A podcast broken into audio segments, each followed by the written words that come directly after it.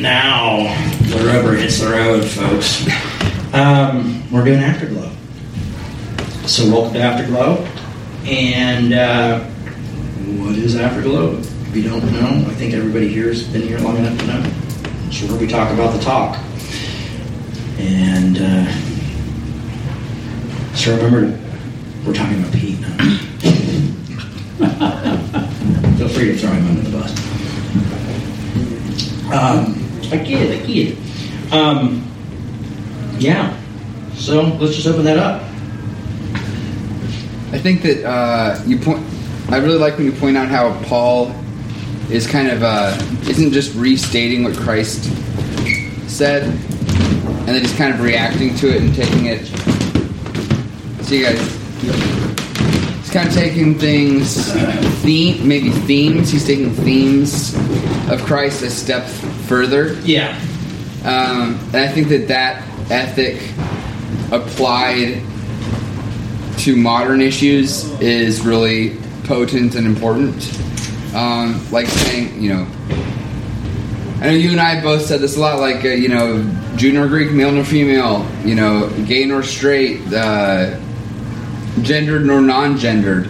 You know, it's like, it, it seems to be a logical progression and I think I'm maybe preaching to the choir a little bit here, but like I think that if if you uh, so uh, this is on my mind because I, I went to a, a, UCC meeting recently. Our, our mutual friend Brian yeah. is a pastor at the UCC, and he and I gave a presentation there about um, new ways to do church.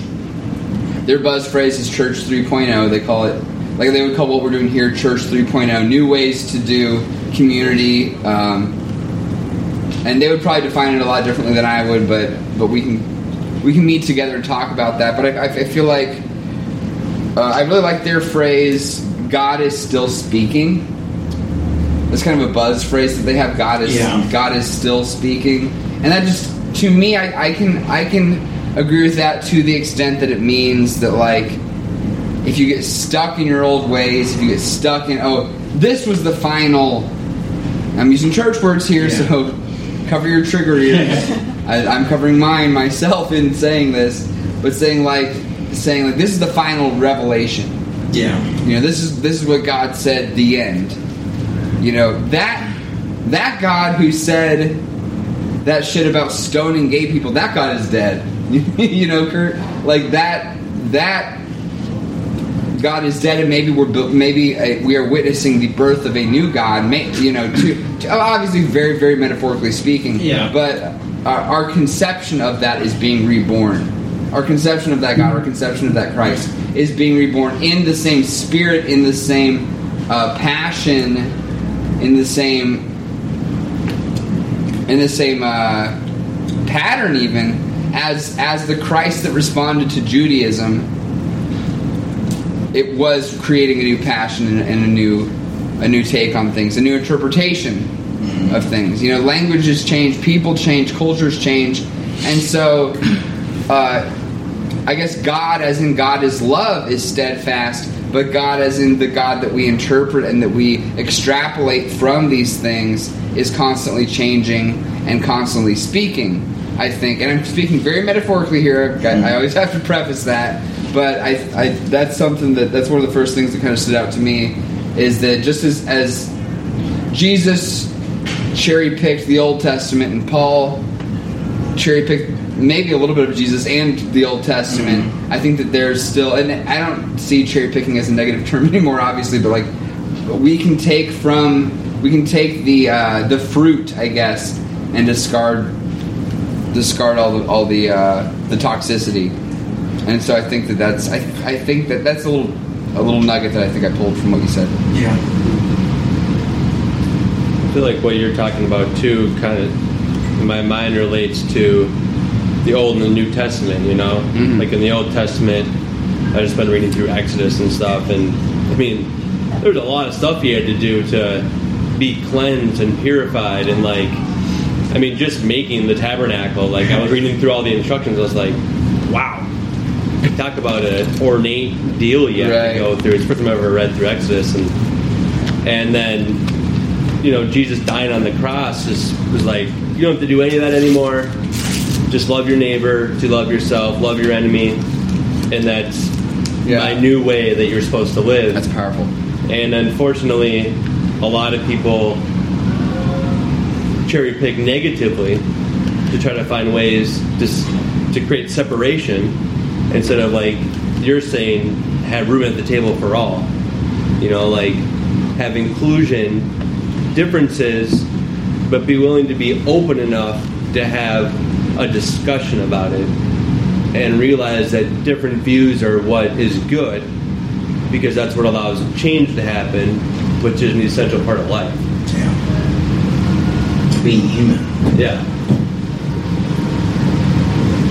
Lately, I've been reading Hannah Arendt and listening to videos about Hannah Arendt. Why are you laughing? I was gonna quote her. You were? yeah. Wow. Well, Yeah. what I've been thinking about is um, she was a German Jew who lived during the, um, the Third Reich, but she managed to escape to the U.S. And she was a philosophy professor and a political scientist. And um, one of the things she talked about was as a refugee, how it felt to be a refugee. And she talked about how, you know, everyone has human rights, but refugees have no legal rights because oftentimes they're from failed states and they're not within the borders of their own states. And so, you know, human rights are at the whim of other nations. We can recognize human rights or we can ignore, you know, people that are suffering and being oppressed and being tortured. That's at the whim of other nations. Legal rights are what citizens have. And I was thinking about, you know, when Jesus said, Blessed are the poor, or the poor in spirit. In the original Greek, I was just writing this down on Saturday. In the original Greek, if I understand correctly, it means the crouching ones. So it's not just it's not just horrific poverty; it's internal destruction at the hands of economic systems and others other nations. Sometimes it's a military invasion. Sometimes it's just an invasion, not just, but it's an invasion of our personhood. And how when he says theirs is the kingdom of heaven, he's talking about a new nation state. We don't use the word kingdom any longer. So he's talking about a new nation, and the boundaries are his skin, which is flexible, which can expand. And he's offering them citizenship. And if you think now about when we talk about status, you know, we're not just we don't just use that anymore to talk about who's richer, you know, are you middle class, are you upper class, are you lower class? We use it to talk about are you a citizen? Are you legal? Yeah. Are you legally in our country? And see, that's not talking about human rights. That's talking about legal rights, Ameri- rights as an American citizen. And so these people that he was talking to were in a, a country that was occupied by the Romans. And so he was actually offering them a new kingdom, a new nation state where where they were they would be treated with dignity and respect and have legal rights. And um, one thing I was thinking about too was how um, you know he calls us his body. He calls the church a body, and he, it talks in Corinthians about us as organs. You know, and I think maybe we're little cells in organs because we're small. But you know, it's like right now the American church is in. It's like we have this autoimmune disease where we're literally destroying ourselves from the inside because we don't we don't think of ourselves as not this nor that. We think of ourselves as you know we're progressive, they're conservative, we're not racist, racists, they're racist, you know, and it's like it's like right now we're in a state of self-destruction. Yeah. Um, I don't know. I was trying to say kind of a lot, but I guess my point is just that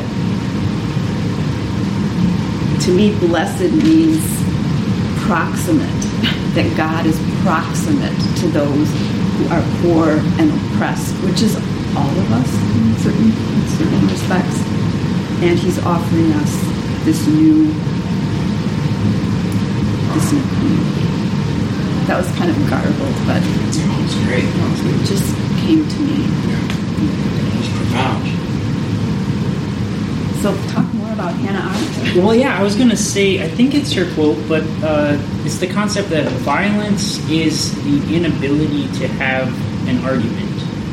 Right. Yes. I think that's the Right. concept of hers. That sounds like your Right. your situation, Jay. You tried to have an argument with a guy, but Yeah. He he, wasn't able. He said, I want to fight Yeah. you. And she would say because people do not have not learned how to think. Yeah. And so they can't they can just repeat things they have heard. They can't reason. we go straight to war rather than Diplomacy. yeah. We don't know how to have passionate discussions anymore. Yeah. Because diplomacy is seen as weakness. Yeah. Well, we also automatically categorize other people who are not like us, like you're saying, conservative, racist, put all these terms with people that you don't understand instead of speaking with them and trying to understand where they're coming from or Because they are like us. That's yeah, they're so much more like us than not because we're so similar right. in general, yeah. And I've said this before, but to me the ideal venue is the vet because everyone's pet is sick. No, and so it puts you in a whole different relationship immediately. You're all Mm, vulnerable, you know. I may hate the bumper sticker on your car about your gun, but I love little fluffy, little fluffy. No, I'm serious. Oh, you're right. That's really good. I love No, that. somebody said that the other day. She's like, if, if you change the picture of kids in cages to animals in cages, Right. people would change their minds. Right, it's true. Which is which is sad. But Yeah. Yeah, and I also just like the idea of uh, having church be kind of a scary place to go uh, again. Yeah. For, for the first time. Um, where you're confronted with other ideas or other people that you're not used to being around. And that sounds like uh, a good position to be in because instead of reinforcing your own identity or your own ideas, you have to confront conflicting ideas and act more like the State Department than the Department of Defense. If you're talking about, uh, if you want to use a metaphor of agencies, but this idea of diplomacy instead of warfare.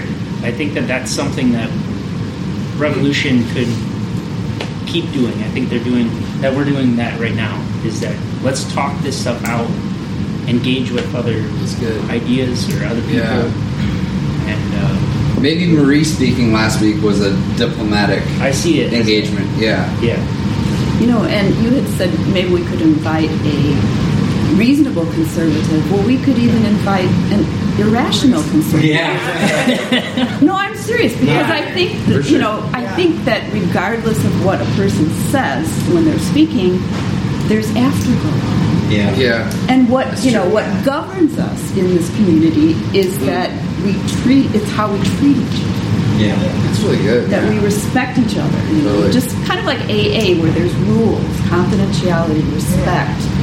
Um, Yeah. Well, even saying like a reasonable conservative, it's like we gotta pick one that's like semi-normal. I know, I do. You know what I mean? You gotta do your yeah. research. Yeah, it can't be too radical. All right, well, I'll call my dad and everybody. Yeah. No, seriously, We'll get you like should get a- him on Skype, Pro-lifer. and then we'll do afterglow. Well, he would, he would. Jay, we could do a pay per view of your dad talking at Revolution. Ah, Aha! Now we're rich. yeah, he could. No, I mean he would do it. That, that would be asked him to. honestly, that would genuinely be awesome. That would really be great. Because I, I doubt if Donald Trump in his whole life has ever been in a relationship that's governed by respect and love and Yeah. acceptance.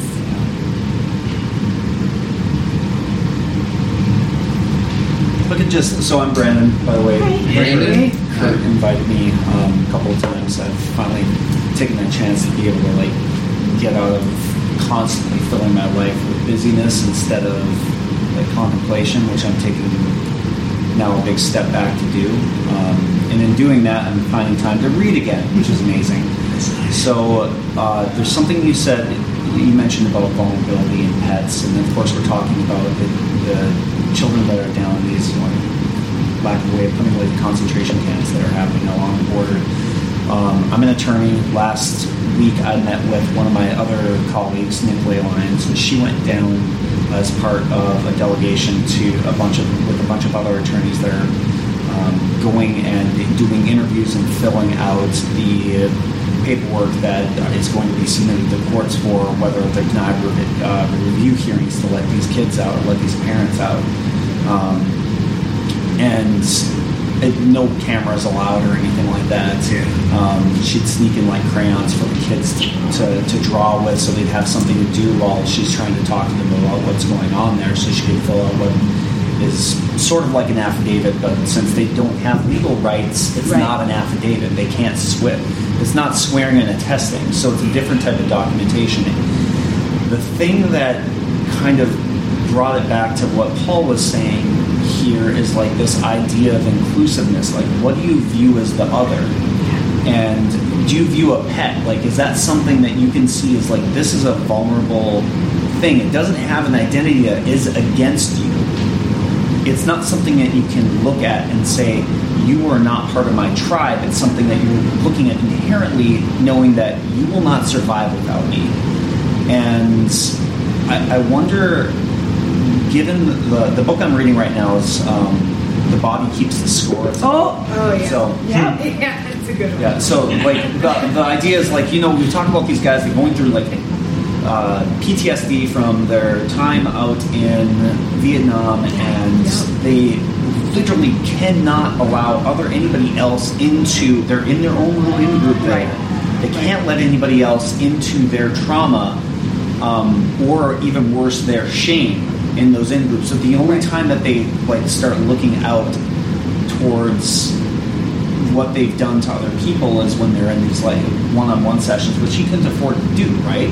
Yeah. The I forget the psychologist's name, um, uh, the psychiatrist who was running. Bessel van der Kolk. Yes, Bessel van der Kolk. So, you know, when you talk about vulnerability, and we're talking about this idea of the other, and we're trying to get beyond this this this uh, tribalization, which is by what it looks like for moral psychology. If you read like Jonathan Haidt, it looks like that's a blueprint we're all built with. Conservatives are going to have like this five-channel morality. We're going to have a, like two harm, care, fairness, reciprocity morality, but they're more concerned with like authority and respect and the, it's the same things as, as, as us, but they don't they don't relate to us in the same ways. And when you say that by following a neither nor approach and by by exposing yourself to diplomacy you're becoming vulnerable in a way that leads you to your salvation through the other person who might be on the outside. Hmm. But it's almost like I look at the situation in my own life right now as I'm having all these internal struggles, even with my own father, trying to like reconcile what happened to me as a child with him, and and knowing that I until I confront that, like there's not going to be he's going to be an other to me, even in my own life. So if I'm like pulling that out into a political, like more of a political scale of things, these echo chambers are really dangerous Yeah. and to yourself more than anything else. Um, aside from that book, you know, the Brene Brown philosophy that's out there, and then I'm rereading Wheel of Time right now because Amazon picked that up. I don't know. if There's this idea of the, the traveling people that follow the Way of the Leaf there, and it's like you do no violence to anybody at all. If, if somebody were to hurt you, that's going to hurt them more than you defending yourself. Now, I don't believe that. I think if you defend yourself, you're well within your rights. But like you, to, to go to diplomacy, you need to be you need to be vulnerable, Yeah. and somebody has to make the first step and be willing to take a hit, and then keep doing it. And there's going to be pain along the way. People don't like that. I don't. I don't either. Yeah, I hear you completely. There's a, a person on the internet that I've been listening to. His name is Richard Grannon, and he's kind of out there. He he teaches about Oh. complex PTSD, and he also he started off as kind of a what do you call them bodybuilders, He talks about trainer. the dark triad a lot. and He narcissism. talks about narcissism, but he also has a series on complex PTSD. And I think right now, our all of us, and some of us, I think, have maybe greater need than others to resolve our complex PTSD. But I think we're all kind of in fight or flight state where you know we're we're ready to attack or just avoid. Yeah. So, you know, we attack the other on Twitter, personally, or we just separate ourselves from people who don't think like us because it it's frightening. But at the vet, you know, the walls are are down. But yeah, he's he's funny. He's out there. I mean, he'll just he does all these videos of himself, and he looks like he just got out of bed. And, I mean, he you know he's and he swears and but he's the thing is that there's some real authentic help there. that I've found. And he calls that part of us that keeps telling us how stupid we are and how, you know, the self loathing, he calls that the illness The illness. the illness That's instead great. of us. And so I named my ferocious inner critic Ronald Reagan. Yeah. And so when I get into that mode of just wanting to hurt myself and you know tear myself down, I say, Ronald Reagan, first you're dead. Second, you had dementia. And third, you should you should be tried posthumously for war crimes. But it's it's like somehow by separating it from myself, um, it's really that in helping me tremendously. I learned that in therapy. Mine's Jerry. Uh, Jerry. Yours is called Jerry Yep. Falwell. Named after. Maybe, It's right? namesake, yeah. Yeah. anyway, On the that's kind of off. That's kind of off the track, but I maybe you know the body of Christ has complex PTSD where She's a flat wood. Yeah. you know, For what it's been through, yeah, right? yeah, It's done. Yeah. The shame too. Guilt, shame, I yeah. bet. and for the lack of willingness to confront in a hmm a loving Yeah. Something that's been on my mind that I think kind of ties in is like, you can. Where's that?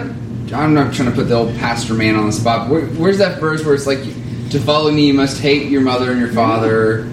I don't know. It's in the, obviously Right. New Testament. Yeah. It's And in one of the take up your Gospels. Yeah, but it's like you can realize that you've got like a real fucked up family and be like, you know, I am no longer that person. And this kind of ties in. I didn't even mean. I just am now putting these pieces together. Mm-hmm. But you can be like, that's not my name anymore. Okay, I'm disowning myself from that family. I hate that family. I hate my parents. They did some really messed up stuff. They really hurt me. They really hurt my friends. They hurt my spouse. They hurt my kids, even. I'm disowning that. I'm changing my name. But I think that's why we still come back here. It's like this is a weird, funky family reunion. Yeah. It's like, yeah, we're still all born into that, and we still all, you know, inherited that, and we we still all have those genetics. Um, but we're but we're trying. I think we're putting effort into facing that head on, and and finding something to reconcile out of it. But it's it's kind of like it's like yeah, I can I can choose not to engage. But like you can run a 23andMe test on me, and yeah, I'm still a Christian, I guess. you know.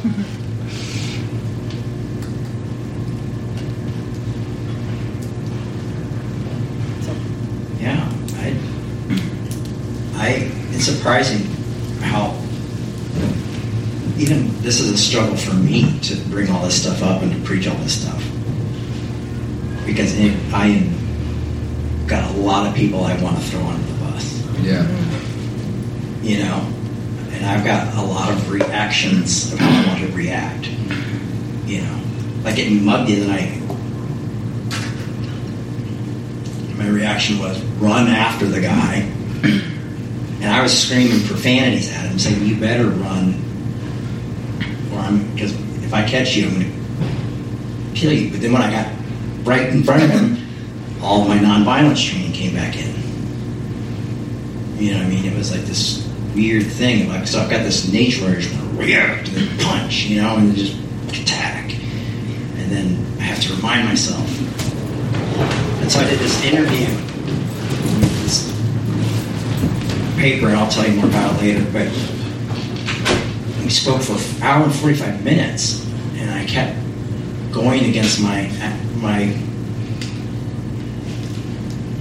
my wanting to throw someone under the bus. And I, mean, I had a panic attack afterwards and felt exhausted because it was just, it was so hard. Yeah. This is really a hard thing to do to go against your your nature and change. And, and I think that's why I read from Pete's book, because Pete's been one of those people who's really challenged me to look at myself and, and take responsibility for my own actions. And, and not just say, it's your fault. It's just, ugh, it's really tough. Anyway, that's my therapy session for today.